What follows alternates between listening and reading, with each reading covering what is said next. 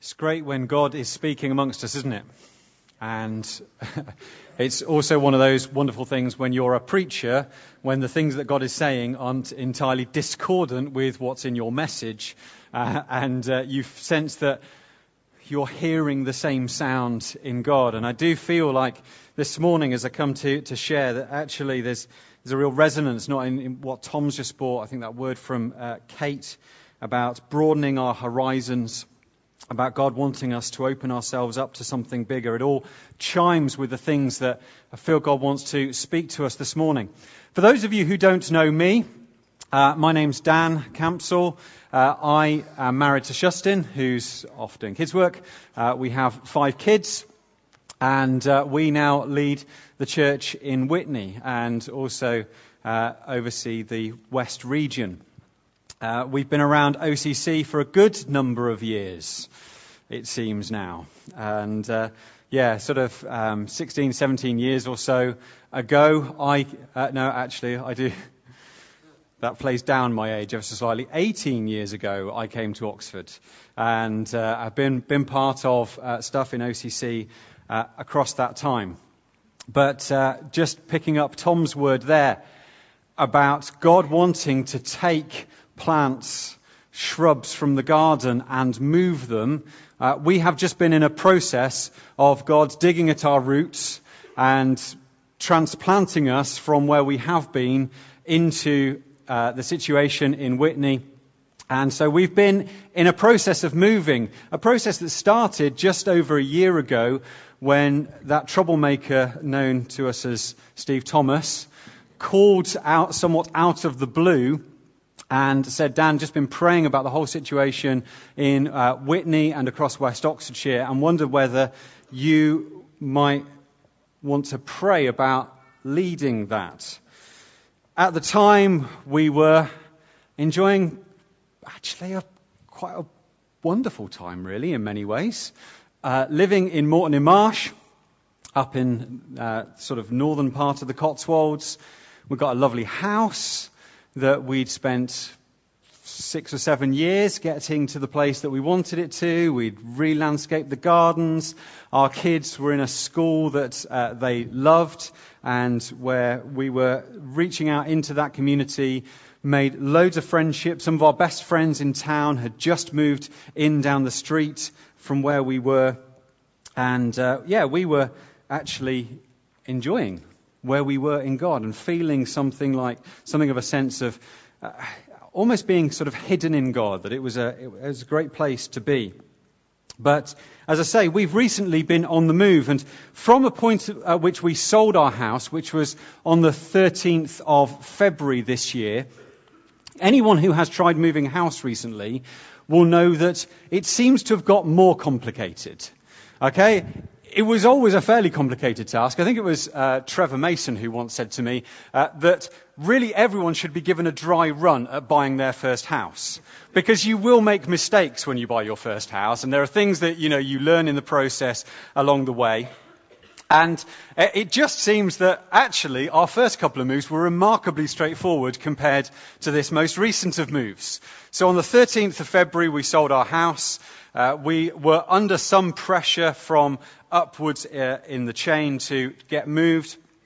And in the end, we decided that we just, rather than lose our buyer, we needed to make that first move to get ourselves, get, get uh, shot of that house and to make ourselves ready to be able to move into the place that God would reveal for us.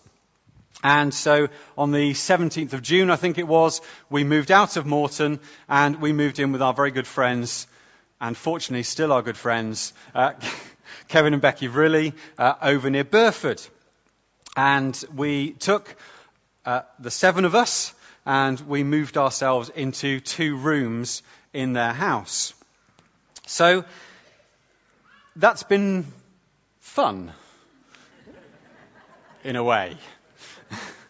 And you know, it's had its challenges when there's seven of us uh, in a couple of rooms, when a child wakes at night trying to trying to manage a crying child and not allow them to wake up, you know, four other people around them is, uh, is a bit of a challenge. Uh, my commute got longer, so I spend a far uh, a considerable amount longer in the car getting to and from my office and, uh, and all of that sort of stuff. And, uh, and yet,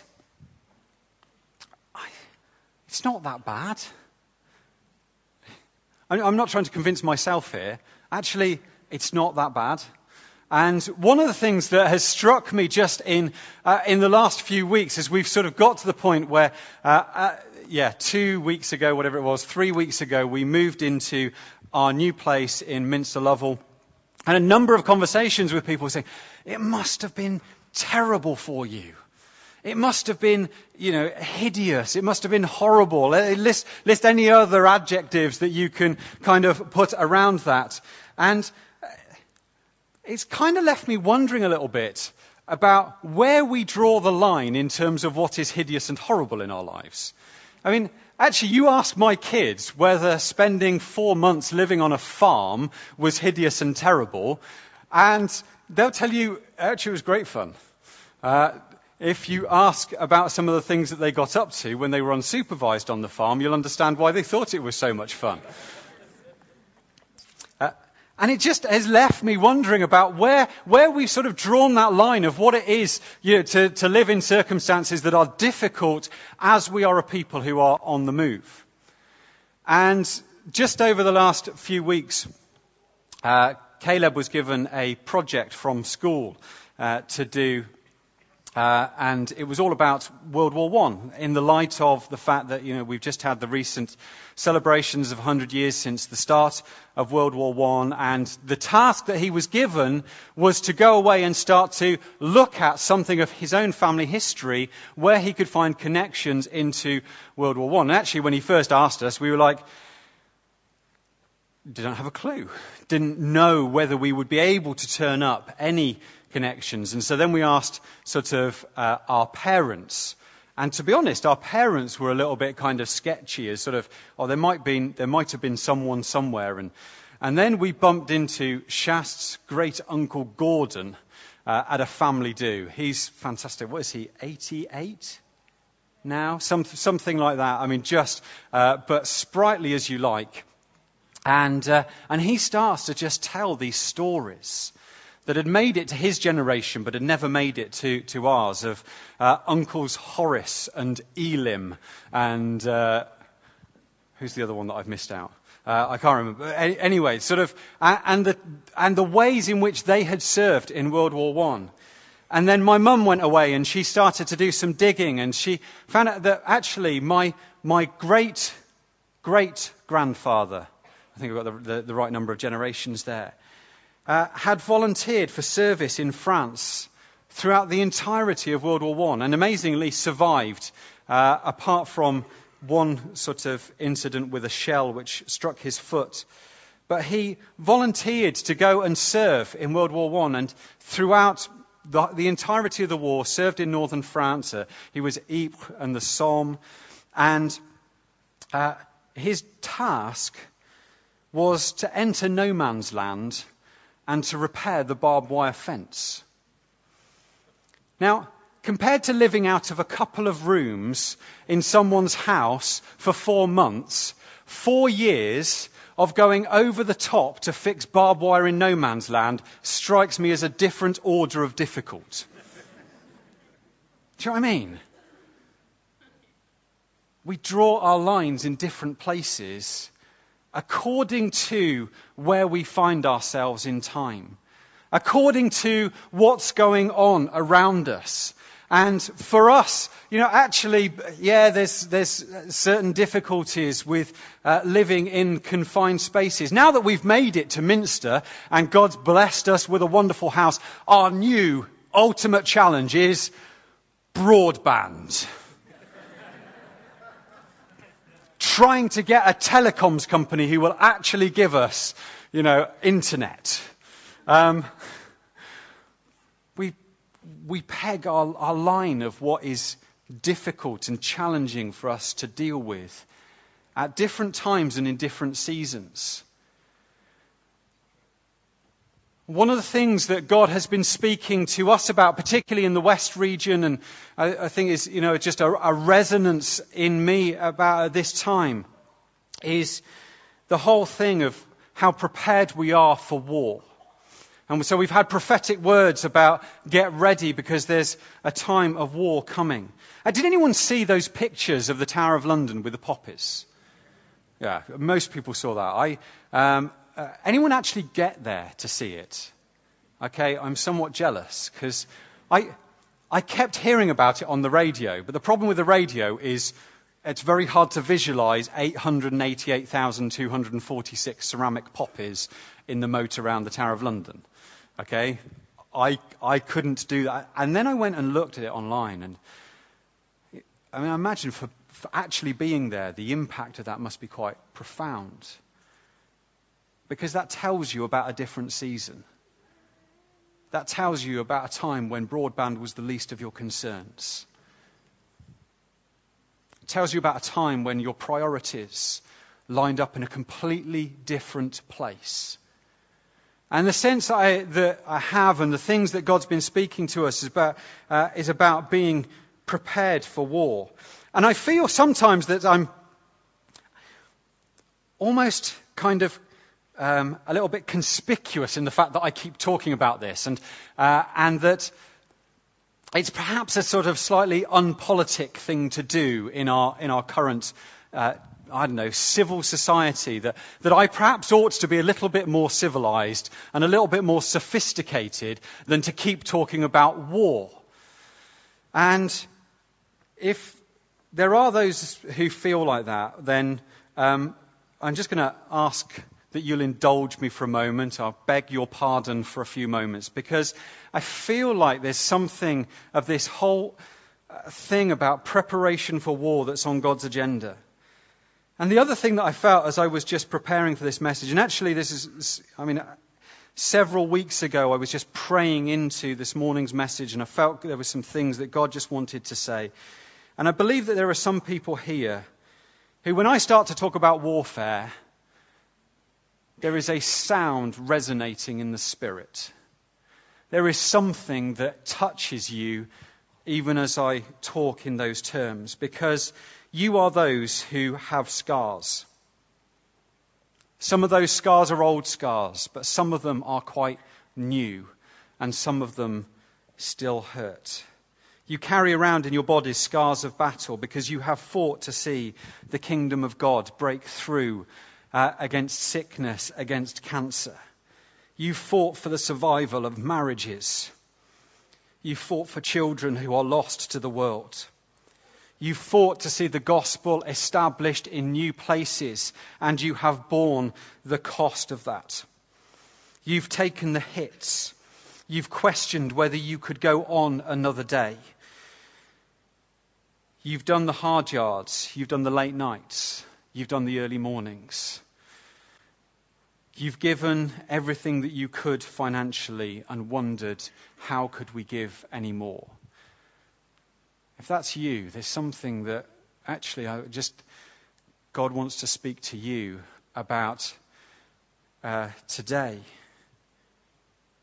Because there's a preparation for war that's, that's happening. And unless you know what war's like, Unless actually we have some generals in our midst, some lieutenants, some, some people who have been there and fought before, who carry those scars and know what it is to stand on the field of battle and to do, to wage war for the kingdom of God, who know what it is to stand in that place of prayer and to, to see the kingdom advance, even though it costs you and it costs your family and it's cost your marriage and, uh, you know, you have, you carry those scars. Unless there are those amongst us who know what that feels like, we can't move forward as a people. Because actually, there's something that God wants to do about one generation uh, giving to another of the things that you have walked through. And I, I stand as one of, you know, that younger generation, he says, trying to kid himself for a little while longer. I've grown up in the good of seeing others lead the charge. I've grown up in the good of seeing, you know, others fight for faith, for finance, to see stuff like this happen. I've grown up in the good of seeing others who have pioneered into, into new missionary situations and put themselves on the. And they, they did me the privilege of taking me with them. And there's a, I, I just think there's a whole new sense of, uh, of us moving to a, a war footing that is about one generation committing to another something of what it is to stand in that place and to walk in those hard places and to see the kingdom of God break through and to know what it is to do battle. At our last celebration, uh, Steve Thomas was speaking he was talking about going beyond. And, and it's, it's exciting, isn't it, talking about going beyond? Anyone, Anyone else excited by the thought of going beyond? Okay, good. I'm glad I'm not the only one. Love the idea of, you know, expansive vision of, of the things that, you know, we've heard about what Kate said this morning about God giving us a broader view about expanding our vision, about opening us up to, to bigger promises. I love that stuff. But with it also comes a cost. I remember uh, it was back in about 2000. Uh, we were on our way to a leaders' conference. I've been leading the church in Chipping Norton for a couple of years, and uh, this is sort of testimony to what you know what a great leader I am. The church, quite frankly, felt like it was falling apart. Uh, and we'd seen some very difficult pastoral situations, and we'd lost a whole load of people. And, uh, and I turned up to that leaders' conference. And uh, I, there are sometimes, you know, when sort of if stuff's going good in ministry, you know, if, you, if you're a house group leader or whatever, and stuff's going great, you want people to ask you the question, don't you? You know, so how's it going? And hang on a minute, let me just launch into, you know, the, the stories of success that we're seeing at the moment. There are other times when you want to walk around, and this is how I felt on I want to walk around with a big sandwich board on me that simply said, don't ask. You know, at leaders' conferences, everyone wants to know how your church is doing, and you know, is it is it growing? Are you seeing? You know, it's like, you know, don't ask. And, uh, and at this particular conference, there was a call for uh, the whatever age group, uh, the under 30s, under 35s, or, or whatever. It's like, come to the stage. We're going to commission you for something. And, and right there, right then, I wanted to jump up on the stage and say, guys, do you know what you're signing up for?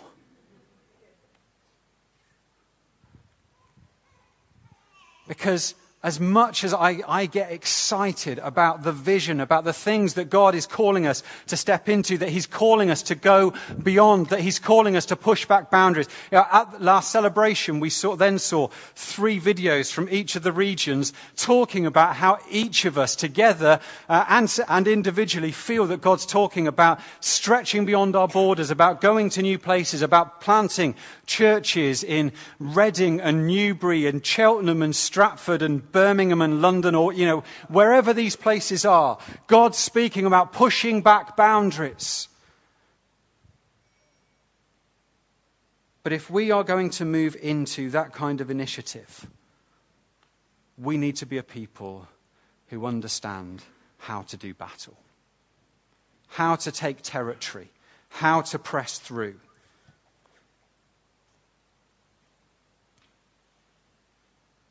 And it just got me thinking about the balance in our lives between worship, welfare, and warfare. See, when you're a settled people, you can invest in all sorts of welfare opportunities. You know, you can kind of make sure that um, all of your facilities are nice. And do you know what I mean? There's sort of, you start to, to make sure. It's a bit like um, when Haggai comes to, uh, comes to to speak to the people who have uh, gone back to Jerusalem. And they've started to build their paneled houses. He says, Why are you building your paneled houses when the house of the Lord lies in ruin? If you're a settled people, you start to think about your welfare and you start to, you start to stick nice paneling up. If you're a people of purpose who are pressing beyond, then actually the welfare stuff has to take a different perspective when it's a time of warfare. Um, you may be wondering what on earth this has to do with my title. uh, which, if any of you bothered uh, to read the leaflet as you came in, was about a moving presence.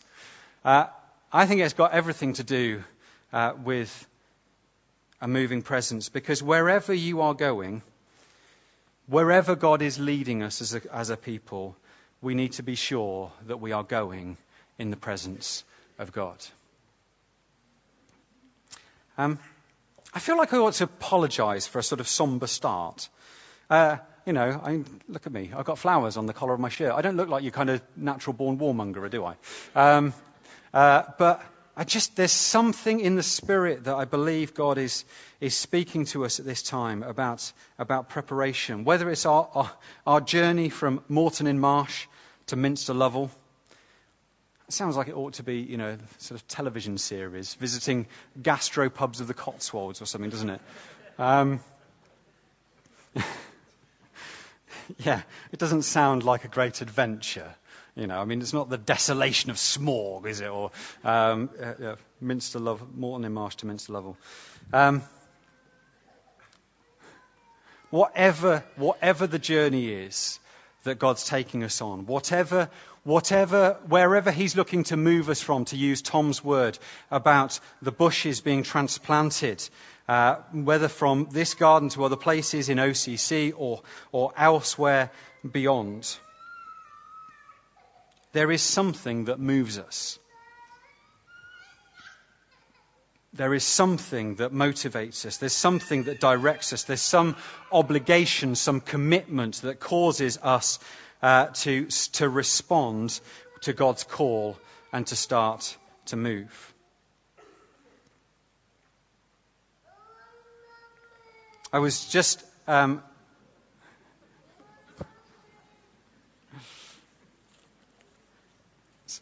It's one of those things that you can enjoy as a parent, isn't it? Someone else's child.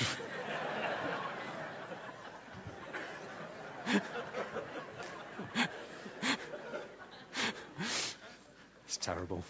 Um, you might get the idea that I'm not tremendously pastoral. Um, so, when the presence of God determines our movements, uh, we start to become a little bit more mobile as a people. And, uh, and as I was starting to look at this, I kept finding myself drawn back to Exodus uh, 33. Well, actually, sort of the whole Exodus um, story as God takes his people out of slavery in Egypt and he moves them towards the promised land. And the wonderful sense in which the presence of God goes with his people to take them and to lead them step by step. If you're not somebody who likes moving, uh, that must have been a tremendously difficult time because I actually went through it. And in the 40 years that they moved around in the desert, they faced 41 moves.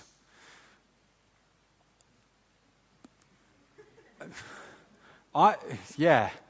So far, we move at an average of about once every seven years. That is traumatic to me. Uh, not least when I have to empty the attic. Um, moving at a rate of more than once every year, I don't know how I would cope with.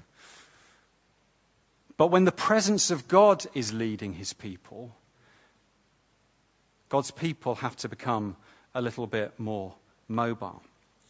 So, uh, let's, uh, if you'd like to join me, let's read in uh, a bit in Exodus chapter 33. And a couple of things I'll just draw out from there.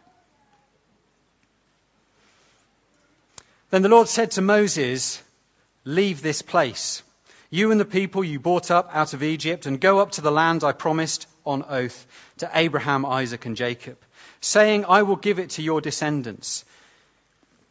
I will send an angel before you and drive out the Canaanites, Amorites, Hittites, Perizzites, Hivites, and Jebusites. Go up to the land flowing with milk and honey, but I will not go with you, because you are a stiff necked people and I might destroy you on the way. This is because they've just had the whole situation with the golden calf where the people have been caught in idolatry. Uh, and uh, so this is something of God's rebuke to the nation. So God says, You go up, but I will not go with you. But I will not go with you because you're a stiff necked people and I might destroy you on the way. When the people heard these distressing words, they began to mourn. No one put on any ornaments, for the Lord said to Moses, Tell the Israelites, you're a stiff necked people. If I were to go with you, even for a moment, I might destroy you. Now take off your ornaments, and I will decide what to do with you. So the Israelites stripped off their ornaments at Mount Horeb. Now Moses used to take a tent and pitch it outside the camp some distance away, calling it the tent of meeting. Anyone inquiring of the Lord would go to the tent of meeting outside the camp. And whenever Moses went out to the tent, all the people rose and stood at their entrances to their tents, watching Moses until he entered the tent. As Moses went into the tent, the pillar of cloud, represents the presence of God leading his people, would come down and stay at the entrance, while the Lord spoke with Moses. Whenever the people saw the pillar of cloud standing at the entrance to the tent, they all stood and worshipped, each at the entrance to his tent. The Lord would speak to Moses face to face as a man speaks with his friend. Then Moses would return to the camp, but his young assistant, Joshua, son of Nun, did not leave the tent. Moses said to the Lord, You have been telling me, lead these people, but you have not let me know whom you will send with me. You have said, I know you by name, and you have found favor with me. If you are pleased with me, teach me your ways, so I may know you and continue to find favor with you. Remember that this nation is your people. And the Lord replied, My presence will go with you, and I will give you rest. Then Moses said to him, If your presence does not go up with us, do not send us up from here. How will anyone know that you are pleased with me and with your people unless you go with us? What else will distinguish me and your people from all the other people on the earth, on the face of the earth? And the Lord said to Moses, I will do the very thing you have asked, because I am pleased with you, and I know you by name. This is an interesting sort of um, thing happening here. You get after the idolatry with the golden calf, God says, I will not go with my people. And then Moses goes and sort of meets with God and meets with him day after day after day. And then he makes an appeal, and God says, Yes, I'll go up with you, Moses. I think a couple of things I just want to draw out from this. The first is that there is there's no people without presence. Without the presence of God, there is no people of God. Actually, it's the defining characteristic of God's people is the presence of God with them. So in verse 15 and 16, Moses, uh, contending with God, says, What else will distinguish me and your people from all the people of the earth? For Moses, his identity wasn't wrapped up in anything else. I mean, there's all sorts of other things that Moses might have wrapped his identity up in his, uh, his political leadership, his involvement in the historic and miraculous events that had taken the people out of slavery uh, in Egypt, any sort of military conquest. But the fact that uh, he delivered this sort of constitutional basis for the nation, but none of that meant anything if the presence of God did not go with his people. The identity of God's people is entirely wrapped up in whether God is amongst them. And it just started me thinking about all of the kind of key moments uh, that we see sort of in Scripture and just the sense of the presence of God in all of those places creation, Genesis 1 1. You know, when it talks about in the beginning, God created the world, and it talks about the world being formless and void, and the Spirit of God was hovering over the waters. God there present. In the Garden of Eden, as God has created man and woman, and it talks about God walking with Adam in the cool of the day. When God cuts covenant with Abraham and, uh, and the, the pieces of the uh, sacrifice are laid out, and there's this picture of this fiery brazier moving up and down between the pieces of the sacrifice. God there present at that moment. When God calls Moses at the burning bush, he speaks to him, speaks to him out of there, and he declares who he is to Moses. Of course, the Exodus itself, and we talked about the pillar of uh, uh, fire, uh, cloud by day and the pillar of fire by night that leads God's people. Conquest in uh, into the promised land and the sense of God going with his people as they part, uh, see the Jordan part. It says the, uh, it says the ark of the covenant goes down into the water on the shoulders of the priests. God's presence leading his people into conquest. Even in exile, wonderful when, when God's people have been disobedient and they get, uh, and uh, the promised land is stripped away from them and they're taken off into exile. Wonderful piece in uh, Ezekiel chapter 1 where he sees the throne of God with the wheels within wheels and his understanding that God has got a mobile throne. Not my gag, it's somebody else's. Might even be a Dave Perry one, actually. Um, but uh, uh, the incarnation, you know, the Holy Spirit overshadowing Mary, uh, and uh, and the incarnation of Christ, Jesus in his baptism, as the heavens open and the dove uh, descends, his transfiguration, uh, and of course, and the the end, the summation of all things. The presence of God is there.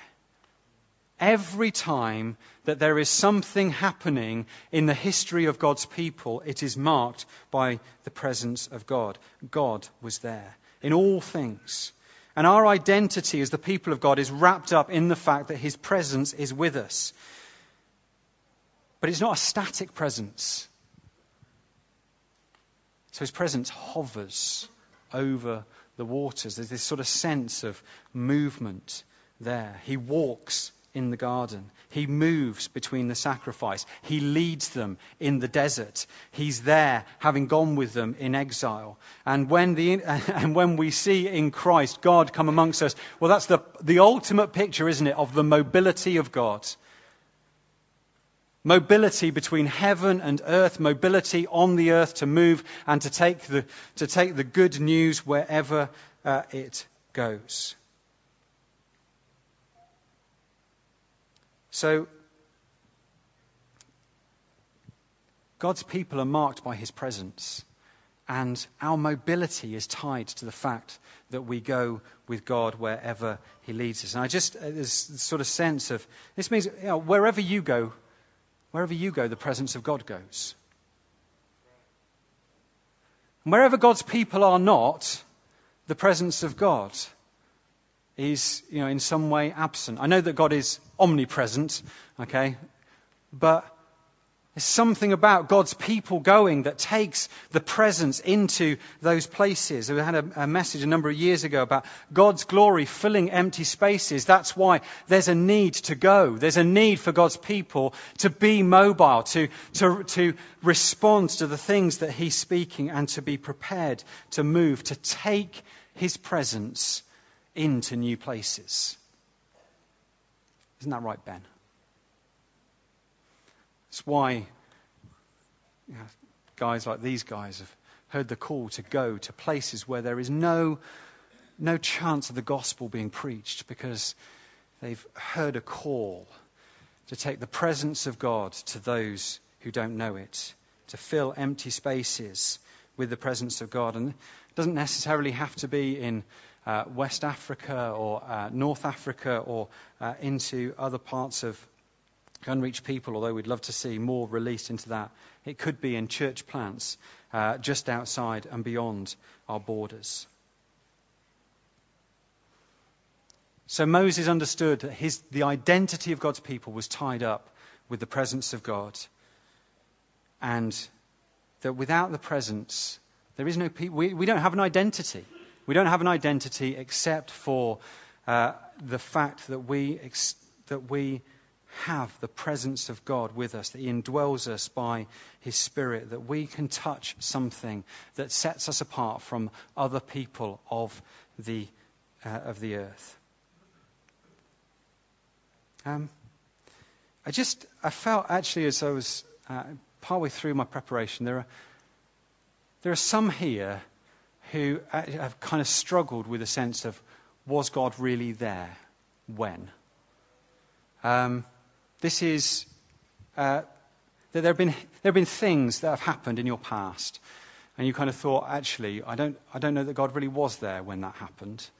And there's something that God wanted to just speak about healing. Actually, I, again, I felt perhaps tied into Kate's word to us earlier about things that we needed to release in order to apprehend uh, the bigger thing that God's got for us. That actually, God, God always has been there with you. Wherever He has taken you, whatever you have been through, whatever you have experienced, God has been there with you. And therefore, He knows and He sees your pain and He sees some of the, the difficulties that you've walked through.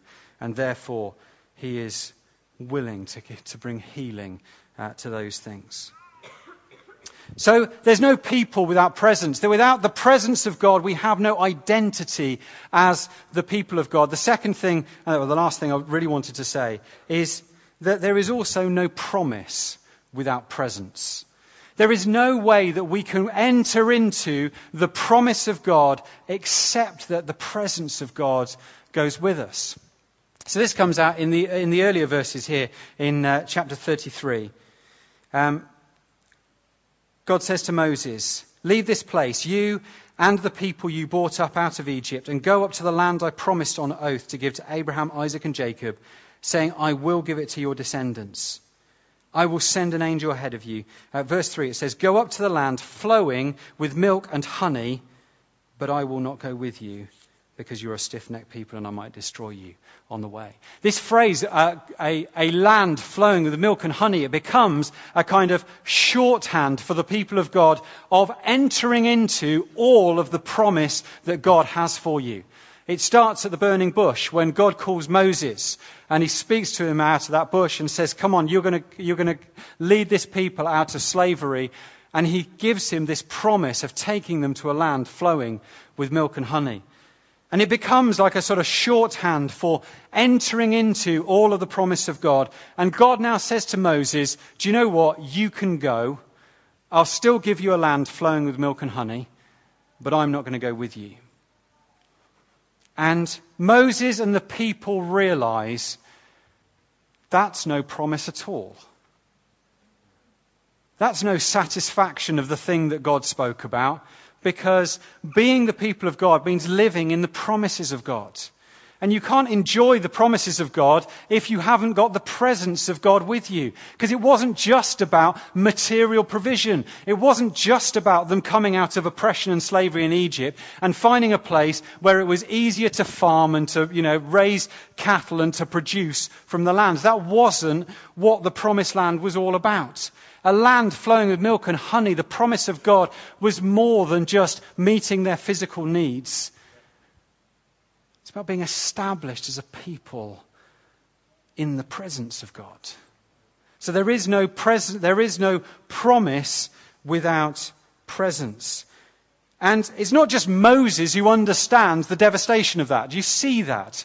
That it's not just Moses who's like, I can't go without your presence. The people mourn. When they, when they think of the idea of being sent up to take hold of the promised land without God going with them, they are devastated. They aren't just looking to get out of the desert. I mean, they're a stiff necked people. They've just been pretty foolish in the way that they've created the golden calf and all of that sort of stuff. Okay? Anyone else occasionally a bit foolish in the way that they deal, you know, with faith, with God, with the things He's called us to. But they still understood. They still understood that the idea of entering into the promise without the presence was woefully short of what God had brought them out of slavery in Egypt to, to do. So, whatever your promise is, I don't know what your promise is. Maybe something in education, maybe something in healthcare, maybe something in the arts, it may be something in business. It may be something in the church. It may be something in your particular community. But whatever your promise is from God, there is no promise without presence. I just feel there's something that God wants to release about fresh faith to experience the presence of God in your promised places. wherever you go, into your workplace in the morning, if you, if that's the place that God's called you to go into day after day after day as a promised place to see the kingdom break through, you need to take the presence with you. As I say, whether it's into, you know, into the hospitals, into the healthcare system, whether it's in education, uh, whatever it's in, wherever we go as God's people, if we're going to see His promise come, it's because we take the presence of God with us. And the presence of God pervades these areas and distinguishes us from every other people on the earth. So let me just finish. So, we therefore need to practice the presence.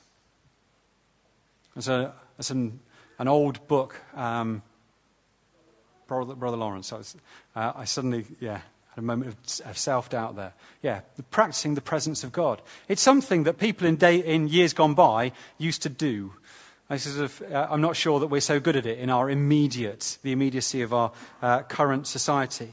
But I think what's wonderfully interesting in this passage is between the point where God threatens to send Israel on into the promised land without his presence going with them, and the point at which he commits himself to be present with them and to go up with them into the promised land, there's something that happens in between, which is this bit where Moses goes and sits in the presence of God. And it's just, if we want to be a people who want to take the presence of God into the promised land that He's got for us, there's a place to sit in the promise, in the presence of God. To be a people who regularly just open ourselves up to the presence of God. And that's not necessarily about, you know, sort of going to special places and um, uh, sort of running, you know, round the globe uh, wherever the sort of glory is most present. Actually, you know what? Some of the most precious times that I've experienced in recent years of the just profound sense of the presence of God were when we were looking to plant a church in Moreton, and there'd be five or six of us in our lounge because that's all we were when we went for you know our midweek group. And uh, John Gridley would be there, and he'd get his guitar out, and we'd just throw ourselves on God. It's not necessarily about going to you know sort of um, pursuing pursuing it to, to the ends of the earth, but it's about making ourselves available to stand in the presence of God, the way that Moses did. So he would go and meet with God face to face. And that sitting in the presence of God is what then creates the momentum. It's, it's incongruous, isn't it? That the idea that in order for us to get momentum, we might need to stop. Okay? For uh, actually, when we were talking a little bit about uh, about this morning, um, with I was talking with Steve uh, and with Neil about it, and uh, we were talking about the sort of the need to to focus on the presence of God before everything else. And uh, uh, and they said, well, if you can do that, Dan, being a bit of an activist, um, then, then, people might hear it. As, as much as I am an activist, and those of you who know me will know that, yeah, I, I don't sit around much. Um, that in order for us to get to momentum, we have to stop. In order for us to move, we have to rest. In order for us to enter into the promise of God with the presence of God, we need to find what it is to experience that presence. And that isn't something that we can just, we can busily conjure up. It's something that we've just got to discipline ourselves to do, to make time for, to make space for. So I'm going to suggest that we just practice the presence for a, a moment now. So, band, if you like to, Russ and the others, like to come back up. God's speaking to us about a new season of mobility. I do believe that there are, there are others in this room that God is, is shaking. As you heard that word from, uh, from Tom earlier about transplanting shrubs from one place to another, I, I believe that there are people in this room and you heard that and you thought, oh God, not me. but I think it's me. Uh, we need to be ready to respond to that sense of mobility, but it comes out of being a people of presence. It comes out of us meeting face to face with God. It comes out of us hearing His heart for us. It comes out of us hearing His promises. It comes out of us uh, understanding the identity that He has given us in Christ. It comes out of understanding His heart for the gospel to fill those empty spaces. As we sit in the presence of God, actually we start to be shaped for a new mobility. Uh, let's just, uh, well, I'm going to invite you to stand. If you actually just want to sit in the presence of God, you're welcome to.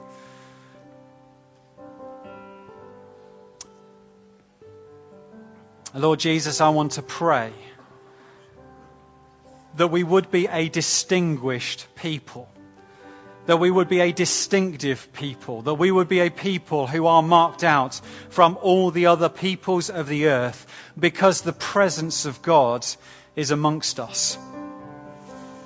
Lord, that when people come amongst us, they say, Surely God, surely God is here. Lord, that we would be a people who are marked by your presence. Lord, we carry it into the places that we go, Lord, into our places of work, into our businesses, into hospital wards, into classrooms, into uh, broken estates, into houses where we find broken lives. Lord, we want to be those who take the presence of God into those places with us so that there is a distinctive flavor of the presence of God that pervades those places.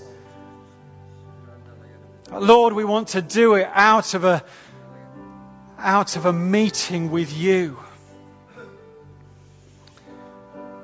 Out of a sitting in your presence, out of the discipline of coming and, and being a people of your presence. That that would mark us out from every other people of the earth. Holy Spirit, I just want, I want to invite you right now, Lord, if you touch hearts to meet with your people in a new way right now. To fill us up afresh, to encounter us again, that you would come, that we might be a people of your presence.